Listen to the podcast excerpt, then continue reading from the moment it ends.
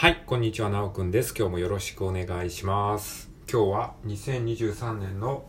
えー3月の12日日曜日でございます。はい、えー今日もね、あの、比較的暖かい日が、えー続いております。今日、今日も暖かい日ですね。はい。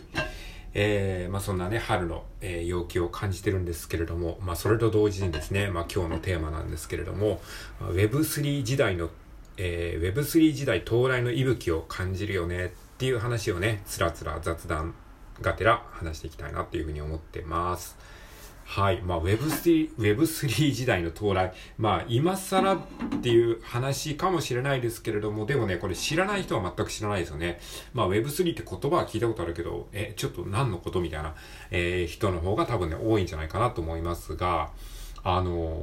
ーまあ最近ね、あの、僕、あの、YouTube 大学よく見てるんですけれども、YouTube 大学でね、中田さんが、えーこの Web3 関連の話題をね、結構ね、あの、ここ、えー数日取り上げてるんですよね。例えば、えっ、と、昨日上がってたのが DAO ですよね。DAO。DAO について。えー DAO って知ってますか？あの、まあ、えーコミュニティみたいなもんですね。あの、自立分散型コミュニティ。えーみたいな感じの、えー言葉だったと思います。ちょっと僕も詳しくは今説明できないんですけれども。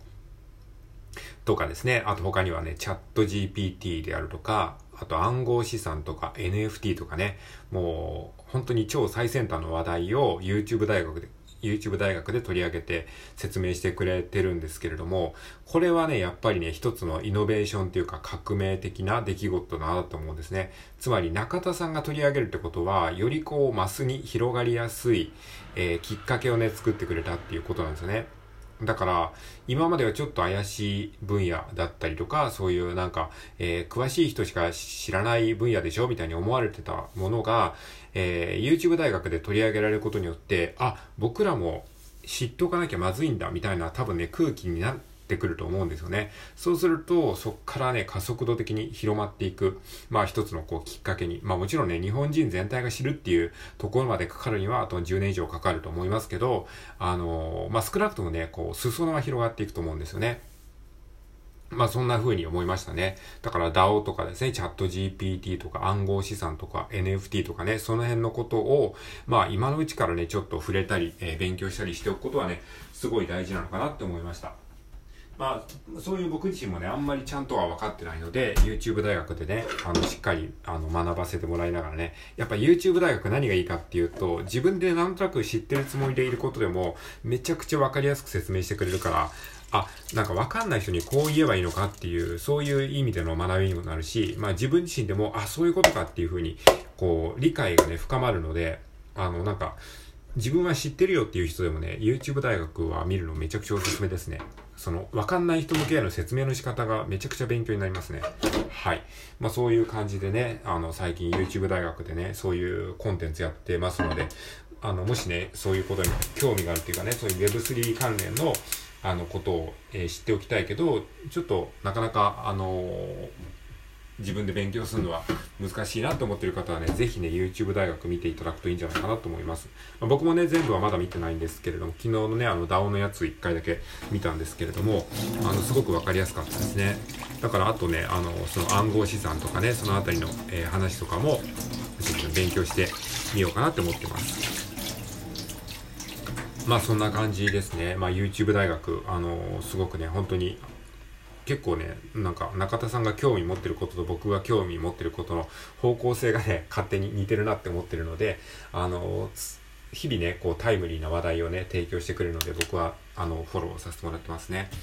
はい、まあそんな感じでございます。そうですね、Web3 時代ね、ほんとね、Web3 時代って、めちゃくちゃ多分ね、あの、社会がね、ガラッと変わると思うんですよ。本当まあ、これみんな言ってることなんで、今更僕が言うほどのことでもないかもしれないですけども、まあ、Web、Web1 の時代、Web2 の時代、Web3 の時代ってこうね、3段階には分かれてるわけじゃないですか。いや、Web1 の時代って何なのかっていうと、あの、まあ、ざっくり言うと、Windows と Google の時代ですね。Windows、Windows パソコンと Google の時代。これが Web1 の時代ですね。まあ、Windows 95が出たあたりからですね、そこからインターネットっていうものが、えー一般家庭に普及して、で、みんなが Google を使って何かを Google みたいな、そういう時代が Web1 の時代ですよね。はい。だから、基本的にでっかいパソコン、でっかいデスクトップパソコンね、あの、まだブラウン管テレビのブラウン管ディスプレイのね、でっかいあの、いわゆるパソコンですね。そういうのを、えー、自宅に、え、ー、と、30万ぐらいかけてですね、置いて、で、まあ、だんだんだんだん10万、20万で買えるようになってくるんですけども、昔はね、30万ぐらいしたんですね。で、そういうパソコンをですね、置いて、で、インターネット回線につないで、ピーヒョロヨロガガガガガガって言ってね、電話回線でつないで、で、Google というもので、まあ、当時 Yahoo とかね、Google っていうのがこう二大挙動でしたけどね、まあ、まだ Yahoo も強かった時代ですから、Yahoo 検索。まあ、日本人はね、結構一般的に Yahoo で検索する人が当時多かったような気がしますけどね、まだ Google は後発の、えー、検索チャット、検索、えー、検索チャットじゃないや、検索の、えー、プラットフォームだったので、なんか、Yahoo の方が強かったんですよね。今ではちょっと信じられないですけどね。Yahoo でこう検索するとかっていう感じで。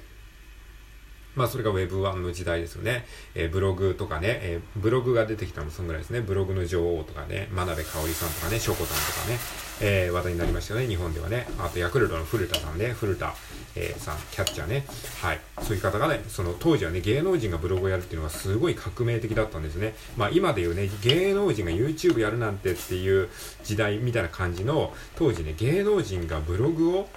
個人でやるまさかみたいな。やっぱブログっていうのは一部のね、オタクのものだったんで、ね、オタクみたいな人たちが、あの、ネットに、あの、こそこそ日記をアップするみたいな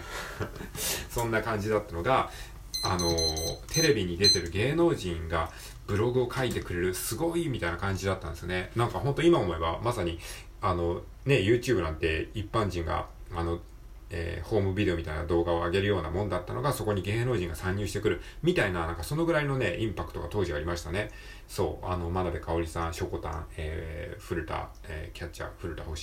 とかですね、まあそういう、えー、人たちが活躍した。それが、まあ、Web1 の時代で、まあ、にえっ、ー、と、90、1995年から、えー、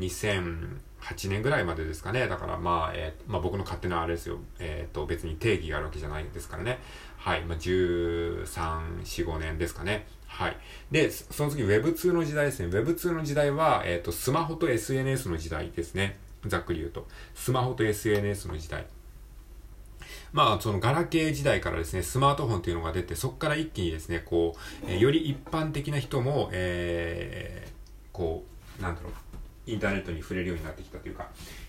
まあ、それまでももちろんインターネットはあったけど、まだまだやっぱりね、あの、パソコンちゃんと持ってる人じゃないと使いこなせないとかですね、ガラケーでは、まあ、ガラケーももちろんね、その、えー、通信機能はありましたけど、やっぱりその、えー、速度が遅すぎるので、そんな大したことはできなかった。だけど、スマホが普及したことによって、そういうモバイル環境でね、パソコン並みの、今までのパソコンと同じぐらいの、えー、レベルの通信が可能になったので、そこからですね、こう、まあ、写真のやり取りとかですね、あの、もう、高速化しましたし、まさにインスタグラムなんか Web2 を代表するメディアだと僕は思ってるんですけれども、昔はね、写真を送信するっていうのは本当タブーだったんですね。なんでかっていうと、写真はデータ量が重すぎるから、その相手の、なんだろう、環境に負荷をかけるから、例えばホームページとかね、ウェブサイトでも写真は極力使うなっていうなんか暗黙のルールみたいなのがあったんですよね。もしくは写真使うときはめちゃくちゃその容量を、えー、画像容量を圧縮してからえー、アップロードしなさいみたいな、そういうなんかネチケットって言いましたけどね、昔。ネット上のエチケットのことをネチケットっていうね、なんかインターネット用語の、古いインターネット用語であるんですけれども、そういうネチケットがたくさんあったんですけどね、今ちょっと言いながら思い出しましたけど。はい。で、えっと、まあそういうこともあったんですけども、ただそのね、あの、スマホ時代になってから圧倒的にあの通信できる容量も増えましたし、まあ、写真を送るっていうことも個人間でね、可能になりましたし、で、まあそういう中でね、スマートフォンが、えー、普及する中で、まあツイッターに代表されるような、えー、SNS が普及しましたね。そこでこ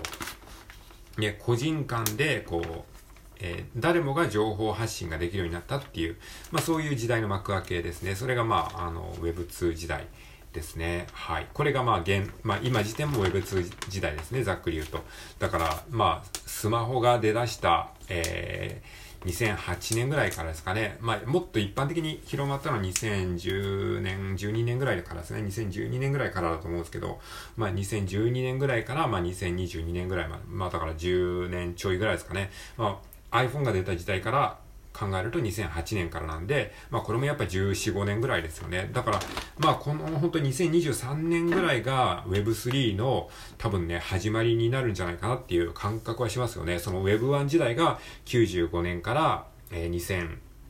10年ぐらいまでの15年間だとして、で、一応 Web3、Web2 時代っていうのが、まあ、グラデーションがあるというふうに考えると、2008年から2023年の15年だとすると、まあ、Web3 っていうのはやっぱり、そう、そういうふうに過去の歴史を遡ってみても、この2023年ぐらいからね、えー、始まるっていうふうに考えてもね、まあ、あの、おかしくはないんじゃないかなっていうふうに思いました。うん、まあもちろん去年ぐらいからね、その、えー、AI でイラストが描けるであるとかですね、チャット GPT っていうのがすごいらしいぞみたいな話はね、出てたじゃないですか。でもとはいえやっぱりまだまだ一部の人のもんでしょみたいな、えー、ニュアンスがあったと思うんですけれども、いよいよね、本当にもう、普通のね、えー、人々にもちょっとその聞いたことはあるレベルまでは広まってるじゃないですか。だからその、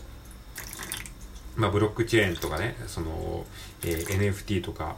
えー、チャット GPT、暗号資産、まあそういったものがね、あの、だんだんこう、えー、まず理解されてですね、そして使う人がちょっとずつ現れてですね、えー、まあそういうふうに、だんだんね、もっと一般の生活に浸透していく。まあインターネットだって最初は怪しいもんだったけども、僕らは普通に使ってるじゃないですか。もうこのラジオトーク聞いてる時点でインターネット使ってますけど、でもインターネットを使ってるっていう実感はないじゃないですか。でそんな感じで多分ね、そういう、あの、暗号資産とか、えー、チャット GPT とか NFT とかっていうのも、もう本当一般に浸透していくんですよね。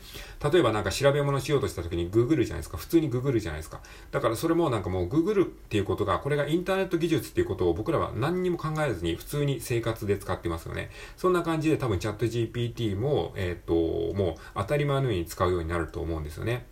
とか、えっ、ー、と、例えばその、電子決済をするような感じで暗号資産とか、えー、そういうものを使うようになったりとかもする未来があるわけなんですよね。まあそう考えるとね、あのー、まだまだまだ特別だと思ってる時点で、ちょっとまだ、まあ Web3 が浸透してないっていう感じなんですけれども、まあこれからね、そういう風に、あのー、時代がね、どんどん変わっていくようになるかなって思うとね、ちょっとワクワクしてるっていう感じです。はい。なので僕もね、ちょっと少しずつ Web3 のことを勉強しようと思ったということです。はい。今日は以上です。